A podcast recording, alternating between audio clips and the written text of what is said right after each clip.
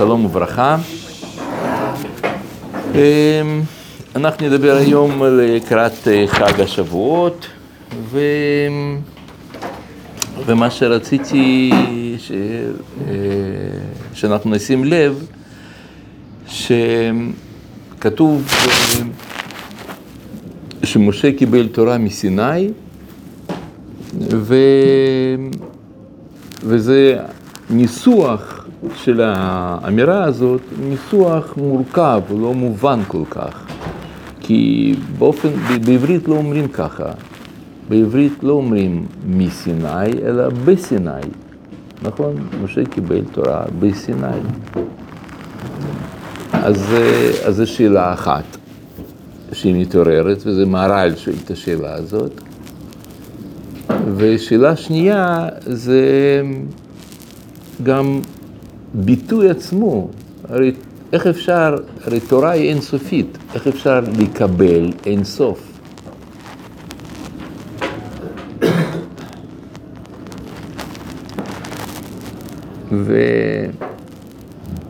ובאמת מהר"ל אומר, וגם חז"ל אומרים, שבאמת זה לא ניתן. זאת אומרת, מה שאנחנו רגילים מילדות, את המשנה הראשונה בפרקי אבות, משה קיבל תורה מסיני, מסר ליהושע, הביטוי הזה עצמו הוא ביטוי מורכב, הוא לא פשוט, הוא בעייתי.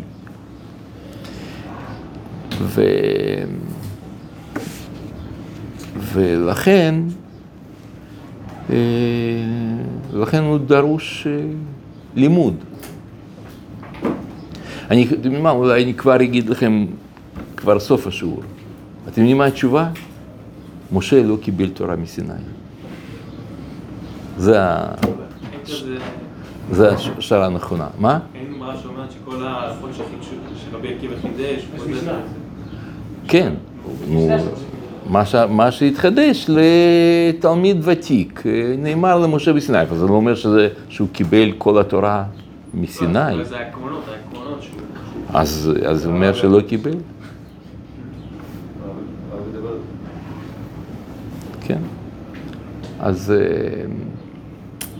ובאמת, יש הבחנה. הרב קוק עושה הבחנה על דבר הזה, והוא אומר שיש הבדל בין תורה ובין התורה, שזה לא אותו דבר.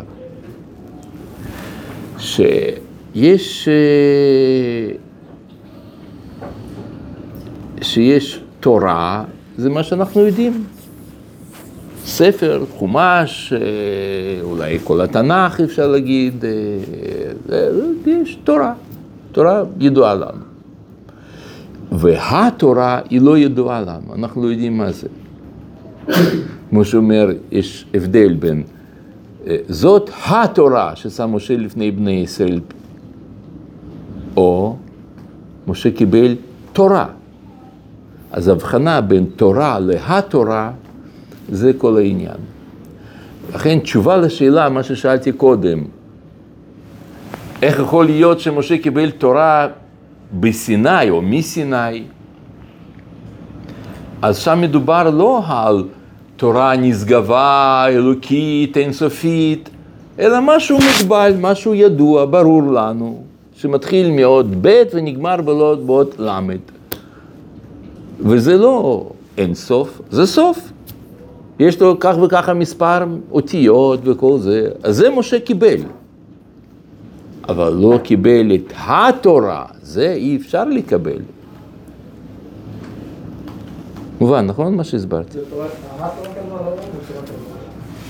את התורה לא ניתן לקבל. מה שאומרים שהתורה קדמה לעולם. התורה, ברור, ברור.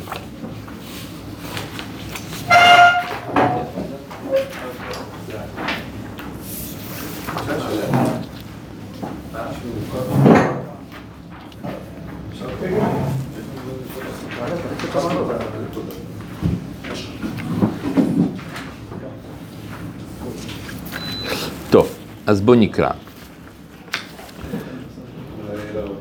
אומרת המשנה, סליחה, המדרש. מקור אחד. וכי כל התורה למד משה, כתיב בתורה ארוכה מארץ מדע ורחבה מיני ים, ול40 יום למדה משה, הוא אומר, לא יכול להיות. רחבה מיני ים וארוכה ורחבה, כן, מארץ מדע ורחבה מיני ים. לא יכול להיות שמשה קיבל את זה. אלא כללים לימדו הקדוש ברוך הוא למשה. רק שנייה.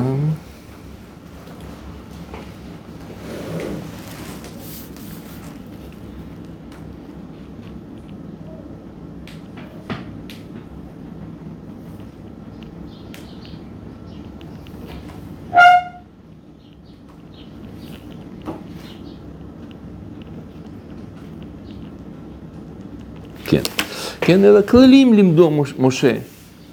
אומר מהר"ל, מקור 2, משה קיבל תורה מסיני. אמר אצל משה לשון קבלה, כי המקבל, הוא מקבל לפי כוחו. ולא קיבל משה כל התורה. כן, אמרתי לכם שזה יהיה בסוף השיעור, אבל פה כבר בהתחלה. מהר"ל אמר לכם, תראו מה אומר, לא קיבל משה תורה. ולא קיבל משה כל התורה, כדאיתא במסכת שבועות, דאמר שם, אלא מעתה גבי תורה דכתיב ונעלמה מעיני כל חי, מי איכא מן דיד אלה? הכתיב לא יד האנוש ערכה. אם כן, אי אפשר לומר שקיבל משה כל התורה כולה, עד שידע כל התורה כולה, אלא מקבל התורה מה שאפשר לקבל. בסדר? מקור 3 מסביר הרב, ועניין הקבלה מסיני היינו על ידי הורדת העניינים למטה, זה היה רק לפי הצורך לתיקון העולם עד זמן התיקון הראשון. על כן אמר, תורה, בלא הידיעה. ובאגדה אמר, אילו קרבנו לפני הר סיני ולא נתנו את התורה, התורה העיקרית, שעל ידי שמירת התורה כפי שהיא בערכנו הנוכחי, נזכה לה לעתיד לבוא, שכבר שפרה לה נחלתנו וזיקה אותנו גם בה. אני אסביר, כן, זה קצת קשה להבין את דברי הרב, אז אני אסביר. אז יש, אז הוא אומר ככה, על ידי זה שאנחנו שומרים ומקיימים תורה בעולם הזה, כלומר, לא התורה, אלא תורה, תורתנו הקדושה, שאנחנו חיים, מקיימים מצוות, תורה והכל הכל, אז זה מכין אותנו ליכולת לקבל את התורה לעתיד לבוא, ולא לקבל, להתקבר, להתקרב, ללמוד, להבין, תבינים? אז זה הרעיון. עכשיו בואו נראה את במילים של הרב. אז מה הכוונה? אילו קרבנו לפני הר סיני ולא נתנו את התורה, אז הוא אומר, מסביר עכשיו הרב, התורה העיקרית שעל ידי שמירת התורה כפי שהיא בערכנו הנוכחי, נזכה לה לעתיד לבוא, לתורה העליונה ההיא, לעתיד לבוא, שכבר שפרה לה נחלתנו וזיקה אותנו גם בה. שאנחנו זוכים להתקרב להתורה.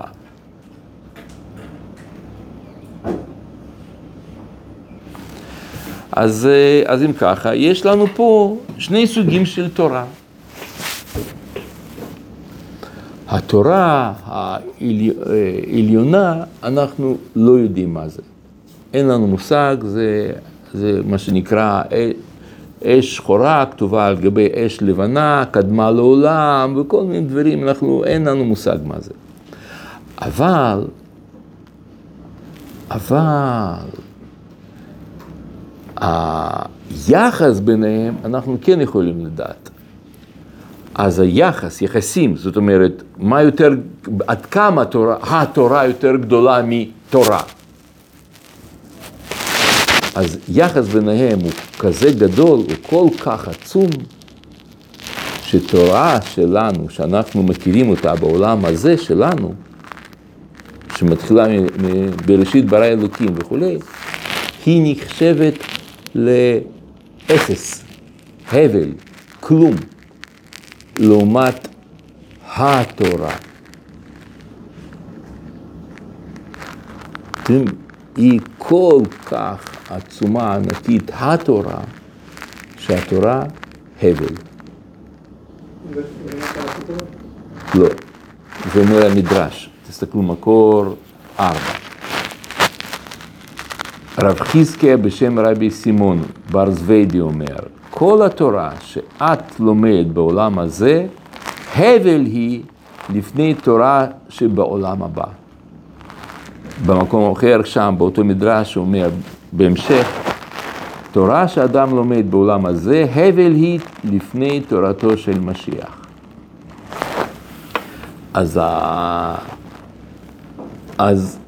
מה הפירוש שתורה היא הבל, תורה שלנו הבל? זה דבר שהוא צריך להבין אותו לעומק. כן. מה פה תורה של משיח? תורה של משיח זה... כן, זה עולם הבא, תורתו של משיח, עולם הבא, זה אותו עיקרון. כן. שאלה קטנה, מה שהרב קוק אמר... לפי הצורך לתיקון העולם, עד זמן התיקון הראשון. מה זה זמן התיקון הראשון? תורה ניתנה לנו פשוט שאנחנו לפחות נהיה בני אדם, שאנחנו לא נגנוב ולא נהרוג ולא זה, כאילו שתיקון הראשון, שאנחנו נהיה מענץ'. זה לא זמן מסוים, זה תורת חיים. כן, ואחר כך, אחרי שאתה מפנים את זה, אז אתה מתחיל ללמוד את התורה, וזה עולם הבא, ימות המשיח, זה כבר מציאות אחרת לגמרי. בסדר, מובן? כלומר,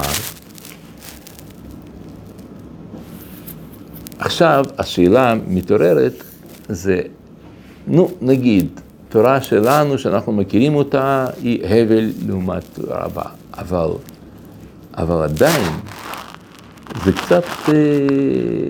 קצת ביטוי קשה של רב זווידי. זה משהו שהוא קצת מזעזע את הנפש.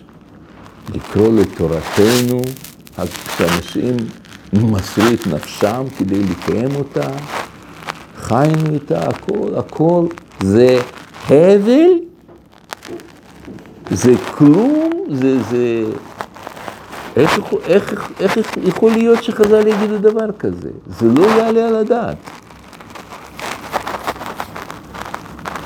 נכון? כתוב. אבל זה לא יאמן. לא, ברור שאנחנו פה משהו לא מבינים. משהו מפספסים. ומה שאנחנו מפספסים פה זה מושג הבל. אתם יודעים, זה כמו שעכשיו בת שלי תצייר לי תמונה, תגיד, הנה אבא, תראה, ציירתי את נרות שבת. תראה, יפה, אבל רמברנט מצייר הרבה יותר. והציור שלך הוא הבל לפני ציורו של רמברנט. אתם יודעים, זה לא יעלה על הדעת. יש לציור שלה ערך בפני עצמו. יש דברים שאתה לא יכול להשוות. אמא שלך זה הבל לעומת אמא שלו. וואו, אמא שלו היא שם שרת החינוך, שם, רבנית גדולה, ואמא שלך היא רק עובדת במכולת. הבל. אין דבר כזה. אי אפשר להגיד את זה. אז מה חז"ל התכוונו? הרי הם כן כותבים. אלא אנחנו מבינים שהבל זה לא זבל, זה רק הבל. הבל פירושו של דבר שזה פוטנציאל. זאת המשמעות של מילה הבל, פוטנציאל. לכן גם קהלת אומר, הבל הבלים, אמר קהלת, והכל הבל וכל העולם, ואז הוא עובר שם, עובר אחד שם, כל מיני דברים בעולם, אומר זה הבל ורעות רוח והבל. הוא לא מתכוון שזה חסר משמעות וזה הכל שטויות והכל סתם. הוא רוצה להגיד זה הכל פוטנציאל. זה דבר שבכוח, הוא עוד לא התגלה, הוא לא הופיע בעולם. אומר על זה השלה הקדוש, מקור 5, רצה לומר, אף על פי שאינו מעניש על המחשבה, מכל מקום, השם יודע אותה, אף כשעדיין לא יצא לפועל, והיא הבל, כי כל דבר שלא נגמר, נקרא הבל. זאת אומרת, גם חז"ל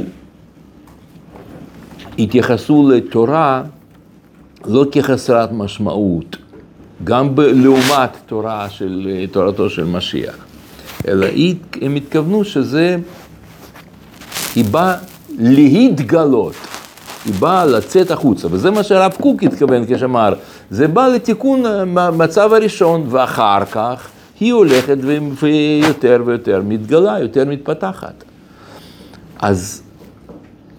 אז מכאן אנחנו מבינים שללמוד תורה זה המצב של הבל. זאת אומרת, כשאתה לומד תורה, אתה בא בעצם, אם אתה חושב שזה כל העניין, לימוד תורה, אז אתה נשאר ברובד של הבל בלבד. והתורה נועדה לשנות עולם, לתקן עולם.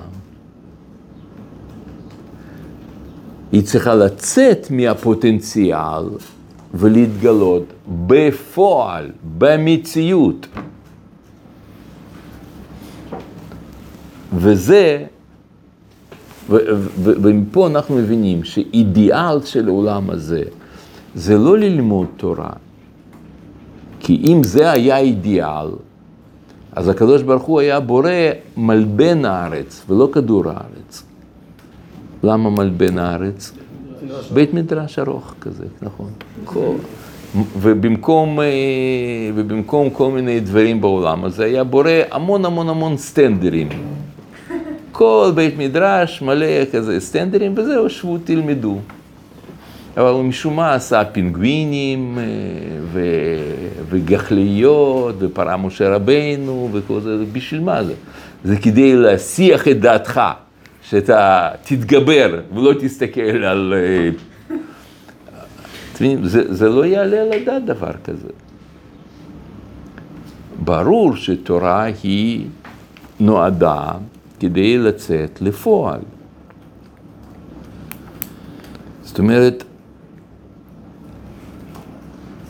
אנחנו לא חיים בשביל ללמוד תורה, אלא להפך, אנחנו לומדים תורה בשביל לדעת איך לחיות נכון. מטרה היא חיים. ואילו תורה נטו זה לא אידיאל. מה? לא שמעתי, לא מכיר כזה דבר, לא ראיתי. הנה אומרת הגמרא במקור 6. אמר רב הונא, כל העוסק בתורה בלבד, דומה כמי שאין לו אלוה, שנאמר וימים רבים לישראל ללא אלוהי אמת. מה אלוהי אמת? שכל העוסק בתורה בלבד, דומה כמי שאין לו אלוה. אומרת הגמרא, אומר מהר"ל בנתיב גמילות חסדים, מקור 6א, ואם עוסק בתורה בלבד, הרי אין זה רק השכלה, ובהשכלה אין לו אלוה, רק צריך מעשה שהוא מתחבר אל התורה, והוא שייך לתורה, וזהו גמילות חסדים וכו' וכו'. ככה גם גמרא ביבמות. דתניא, רבי יוסי אומר, כל האומר אין לו תורה, אין לו תורה. פשיטא. אלא, כל האומר אין לו אלא תורה, אין לו אלא תורה. הנמי פשיטא. אלא, דאפילו תורה אין לו. מה תמה?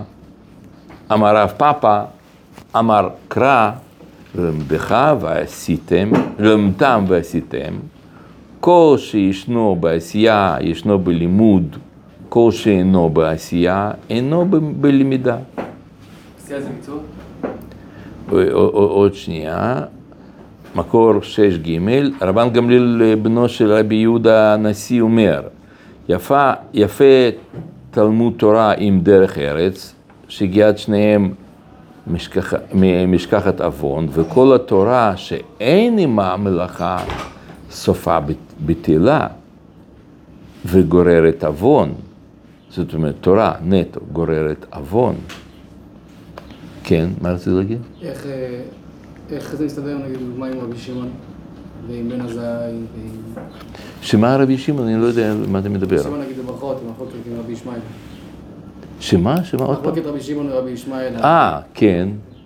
אז איך מסבירים את רבי שמעון לדבר? אני לא יודע, מה רבי שמעון... לא, אפשר אדם קוצר בשעת קצירה וכל שעת חרישת תורה מתאר הדעה. נו. אז איך מסבירים את זה? לא, מה אתה חושב, רבי שמעון לא רצה לעשות שום דבר חוץ מלימוד תורה? לא שום דבר, אבל מה פה ראינו, נגיד, שאין מה מלאכה. מה הכוונה שאין מה מלאכה? טוב, זה סיפור אחר עכשיו מלאכה, אבל אתה זוכר בעצמך שכשהיה שם במסכת שבת שם, שהוא יוצא ממערה, והוא רואה איש חורש, אז הוא אומר על עצמו משפט רשעים בגיהנום, 12 חודש. הוא טעה, הוא מבין שהוא טעה. שם כאילו הוא חוזר בו? ודאי שהוא חוזר בו. למה הוא נכנס לשנה 13? אתה זוכר, הוא ישב 12 שנה, יצא, שרף, חזר. הסימן שיש פה משהו שהוא... היה צריך לתקן, והוא אומר את זה, משפט רשעים בגיהנום. למה זה נכתב במאמר הזה? מה? ואחרי שהוא יוצא, אז הוא הולך שם, מכשיר את המקום שם, קברים, עניינים, הוא עוסק בזה, כן? הוא לא יושב כל הזמן. אבל עוד מעט אני חושב שאני אענה על השאלה הזאת גם קצת יותר בהרחבה. עוד מעט אני חושב שזה, כן? שהקדוש ברוך הוא יברא משהו שאנחנו נוריד את הראש. עוד פעם שמה? שאנחנו כאילו נוריד את הראש, כאילו סמנו. אני לא... לא נסתכל, לא נסתכל על זה. כן, או... שמה? שעוד פעם? שהפעמים הם נבראו סתם, בלי סיבה או יותר. אין מה שכן. רק בשביל סיבה. אני לא מבין מה שאתה אומר. הרב קודם אמר שהקדוש ברוך הוא ברא המון דברים יפים בעולם. כן. לא רק בשביל... שאנחנו לא נראה אותם. כן, נכון. אני לא יכול לדייק את זה, כאילו למה, מה תקלן עכשיו? טוב, האמת היא שזה נושא חשוב, פשוט אין לנו זמן. אנחנו צריכים לסיים את זה, אבל אני אגיד את זה בקצרה. כי זאת גישה נוצרית. אצל נוצרים, העולם, כל עולם הטבע, הכל, הוא עולם שהוא עוין לאדם.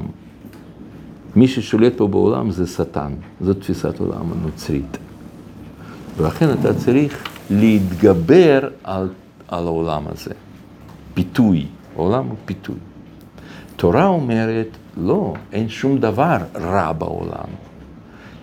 אתה צריך לדעת איך לקדש את זה, איך להוציא את הדבר הטוב שקיים בעולם, ואיך אתה מעלה אותו. אז אנחנו יודעים איך לתקן, לכן אנחנו לא מתעלמים משום דבר בעולם, אנחנו הכל רוצים לעלות. בסדר, מובן? כי העולם הוא לא עוין. מי ברא את אלה? הקדוש ברוך הוא, אז איך אתה מתעלם? בסדר? טוב, הלאה. כן. מה זה שתורה לשמה זה בשם התורה? נכון. כן, נכון. אז אני אנסה להסביר עכשיו. נכון. אז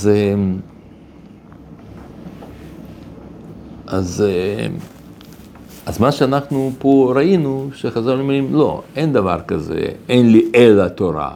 מי שאומר אין לי אלא תורה, מה המשך? מה? אפילו תורה אין לו. כן, גם תורה אין לו.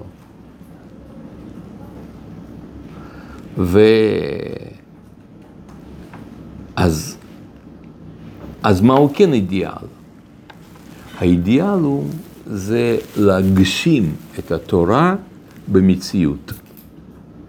זאת אומרת, לגלות את התורה בחקלאות, בספורט, במדע, באומנות, מוזיקה, אדריכלות, צבא, טכנולוגיה, כל דבר. כל מה שיש בעולם, תורה מתבטאת, מתגלית דרך הדבר הזה שקיים. ואין משהו שהוא לא לכבודו, התברך. הכל לכבודו. זאת אומרת, כל מה שקרה בעולם, אתה צריך להפוך, כאילו לגלות את התורה בדבר הזה עצמו. אז למשל, ניקח נגיד דוגמה הזאת, נגיד, כמו שהיה בעם ישראל, היה שם שבט דן, היה עוסק בצבא, שבט אשר בחקלאות, שבט שם יהודה בניהול מדינה, שבט זבולון היה עוסק במסחר, שבט שמעון בהוראה, ולוי בית המקדש וכו'. כן, זאת אומרת, כל שבט, זה לא שעכשיו שבט יששכר יושבים ולומדים תורה, ושבט אשר עובדים שם באדמה. זה לא ככה, אלא הם עסוקים בתיאוריה, כאילו לומדים תורה נטו, אבל זה רק שבט אחד, ושבט אשר הם לומדים תורה בחקלאות, על ידי חקלאות. אנחנו לא קולטים את זה ככה, בגלל שיש לנו צורת החשיבה פרגמטית, ואנחנו צריכים אוכל, אז הוא עוסק בחקלאות. מה זה? אז הוא הולך את זה לפי ההלכות, לפי כללים, אבל הוא סך הכל, מה המטרה שלו? המטרה שלו זה חיטה, תביא לחם הביתה, תביא שמן זית, וזה, זה, זה בעצם המטרה. אז לא, באידיאל זה לא אמור להיות ככה. באידיאל הם צריכים לגלות את התורה בחקלאות. לא רק לדעת הלכות פאה ותרומות ומעשרות ונטע רווי. לא רק את זה, אלא הכל, כל מה שקשור. זאת אומרת, האור השם, התורה מתגלית בחומר. זה עניין. זה בחקלאות וזה בצבא וזה בספורט. אז הנה, אתן לכם דוגמה.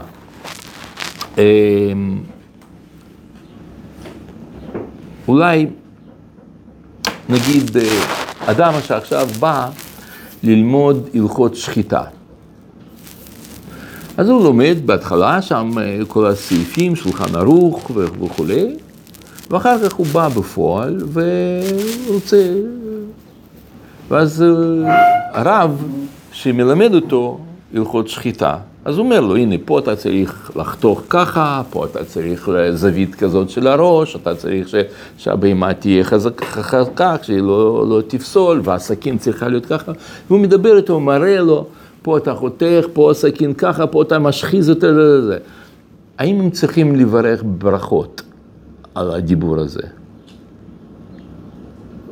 ברכות התורה. מה? ברכות התורה. הוא צריך לברך? ברור שצריך. אבל אין שם ספר. מה הם עושים שם כשהם מדברים על חיתוך קנה וושת? על מה הם עושים שם בפועל? הם לומדים תורה. איך? במציאות. בפועל. לימוד תורה זה לא רק ספרים. אתה יכול ללמוד תורה במציאות. איך שאתה... מה? מי שלוקח את הפסטה בבוקר, הולך מחרוש בשדה, לא אומרים את זה. או, נכון. אז אני רוצה להגיד לך, תלוי למה הוא עושה את זה. בוא נגיד הפוך. מי שעכשיו בא ולומד מסכת ברכות, כדי לדעת ארמית. האם הוא צריך לברך ברכות התורה? לא, לא צריך לברך. כי כאן קובע על הכוונה. למה אתה עושה את זה? לא מה אתה עושה את זה. ואם אתה בא בטרקטור ואתה עכשיו עושה משהו שהוא קשור באופן מסוים שם, נגיד של חרישה, אז כן, הוא יצטרך לברך ברכות התורה. גם אם הוא לא מדבר, כאילו הוא רק עושה בפועל לפי ההלכה. גם אם הוא לא מדבר. בעצם העשייה שהוא עושה, כמו הוא חורש בצורה שצריך. לא, הוא לומד, לא. כל העניין זה ללמוד. האם אתה לומד? אם מישהו מלמד אותו משהו, אז הוא מלמד אותו, נגיד, בהתכתבות. והוא מוציא את זה אחר כך בפועל, עושה את המעשה, בתכלס, כן, נגיד, הוא עכשיו... אז כן, צריך לברך, כי זה לימוד. ומה יותר אידיאלי? המציאות. זה שאתה לומד, אתה מגשים את התורה במציאות. אז יש מומחים שהם מומחה לנגיד ספרות סתם. אבל הוא למד כבר כל ההלכות. עכשיו הוא צריך לדעת תכלס, איך לצייר אות למד. אז כשהוא לומד לצייר תכלס, האם יש לזה ערך של לימוד תורה? ברור, הוא לומד תורה. כשהוא כותב. כשהוא כותב, כן. כשהוא לומד את הצורה, איך לעשות את זה. כן. לכאורה, לא יודע, כאילו, יש שאני לפחות קולט את עולם הישיבות כיום, הוא לא מחנך אותך, כן מחנך אותך במובן מסוים לחיות חיים יהודים על פי התורה, ולא משנה איפה תהיה, אבל בסופו של דבר השאיפה הכי גבוהה היא שתהיה בדרגה של לומד תורה, כאילו, שתשתכר בזה, שתלמד, נכון. לפחות לבחור איזה מקצוע מסוים ולהלביש את זה עליו. נכון. אני גם לא מדבר לבחור מקצוע ולהלביש, אני אומר הפוך. אני אומר הפוך, אתה לומד תורה עד כדי כך ואתה רואה שזה מה שמתאים לנפש שלך. והנפש שלך מתאים עכשיו לקחת את התורה הזאת ולהביע אותה בצבא. בצבא או במוזיקה. כשלווים לימדו לנגן, אז זה היה ביטול תורה. הרי אתם מבינים שבשביל לנגן צריך המון המון שעות להתאמן. אז זה הפוך, לא שאתה בא לך עכשיו לנגן וזה, אתה צריך, זה הכשר תורני, אז אתה אומר, לא, אני עכשיו עושה את זה וזה, זה הפוך. אתה כל כך שם לומד, אבל בהתחלה כולם לומדים. כן? עד גיל 20, ככה זה היה, בעם ישראל כולם רק למדו. כשהוא מגיע כבר לשלב כזה, אז הוא עכשיו רואה שהוא רוצה לבטא את זה בתחום מסוים, בתחום כזה. וככה זה יוצא, רגע.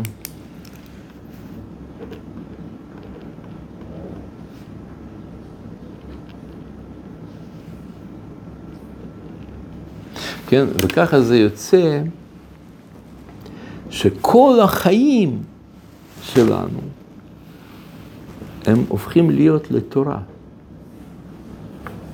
כל מה שאתה עושה, כמו שאומר הרב קוק, אין משהו ששם אור השם לא יכול להתגלות. פשוט אנחנו התרגלנו, כמו שאתה אומר, אנחנו פשוט חיים בצורה די מעבר, אנחנו עוד לא הגענו למציאות מתוקנת, להתורה, אנחנו חיים בינתיים תורה. אז ברובד של תורה אנחנו רגילים ללמוד תורה, ועכשיו אתה תלך ותעסוק בחקלאות או במוזיקה או במדע. זו צורת החשיבה הרגילה שלנו. אבל אני עכשיו מדבר על אידיאל. אז האידיאל הוא זה לעשות את טוטליות של התורה. תורה היא טוטלית. היא לא בספרים בלבד, גם בספרים, אבל בכל. לכן היא נקראת תורת חיים. זאת המשמעות, תורת חיים. בעצם יוצאים ככה, שקבלת התורה זה לא אירוע שקרה בו' סיוון לפני 3,334 שנה. זה לא אירוע, אלא קבלת התורה זה תהליך שהולך ומתגלה יותר ויותר במשך כל הדורות. לכן משנה אומרת, משה קיבל תורה מסיני והלך, לא בסיני, אלא קיבל מסיני. ומה זה הוא קיבל? כמו ששאלו, שאל שם רב זווידי, אומר, איך יכול להיות שהוא קיבל? קיבל כוונה הסכים. כמו שאני אומר, אני מסכים עם זה. כי, כמו שאנחנו אומרים, קיימו וקיבלו. הדור קיבלוה בימי אחשוורוש. מה הם קיבלו? מישהו נתן להם משהו בימי אחשוורוש? לא. וכמו שאומרת הגמרא, מה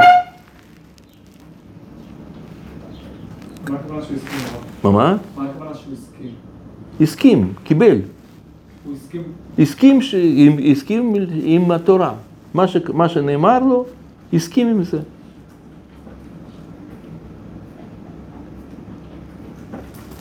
כן?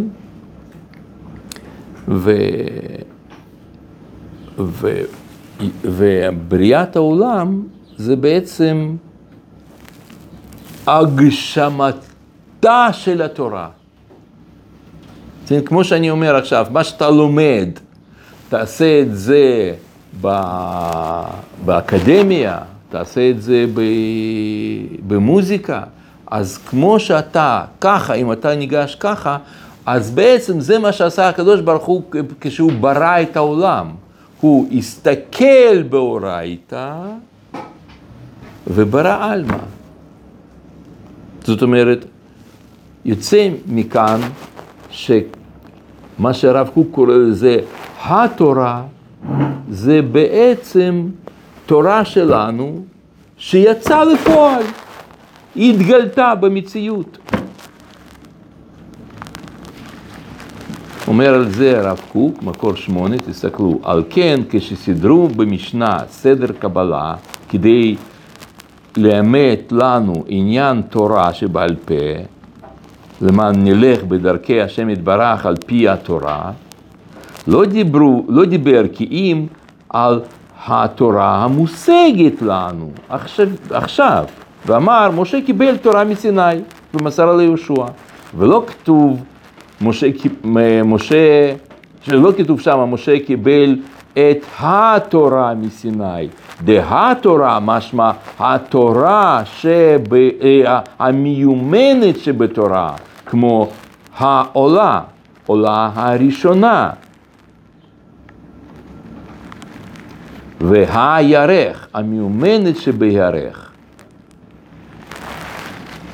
אז יוצא שבעצם התורה זה תורתנו הקדושה שהתגשמה, שיצאה לפועל, התגלתה, ובזה אנחנו עוסקים פה בעולם הזה. זה בעצם מה שאנחנו עושים, אנחנו רוצים לחיות על פי תורה. ואז אנחנו מגיעים למדרגה העליונה ביותר, זה נקרא תורתו של משיח. תורה שאתה חי אותה. לא לומד אותה, לא מבין אותה, אלא חי אותה. זאת היא התורה. זה מה שהתחיל משה לקבל בהר סיני. ולכן אומר על זה הרב, לשעבר תורה נתתי לכם, לעתיד לבוא חיים אני נותן לכם. מקור 9, כן? הן עם כלוי יקום וכארי יתנסה, הנה אני פותח את קברותיכם והבאתי אתכם אל אדמת ישראל ונתתי רוחי בכם וחייתם. לשעבר תורה נתתי לכם, לעתיד חיים אני נותן לכם. זאת התורה, תורת חיים שלנו.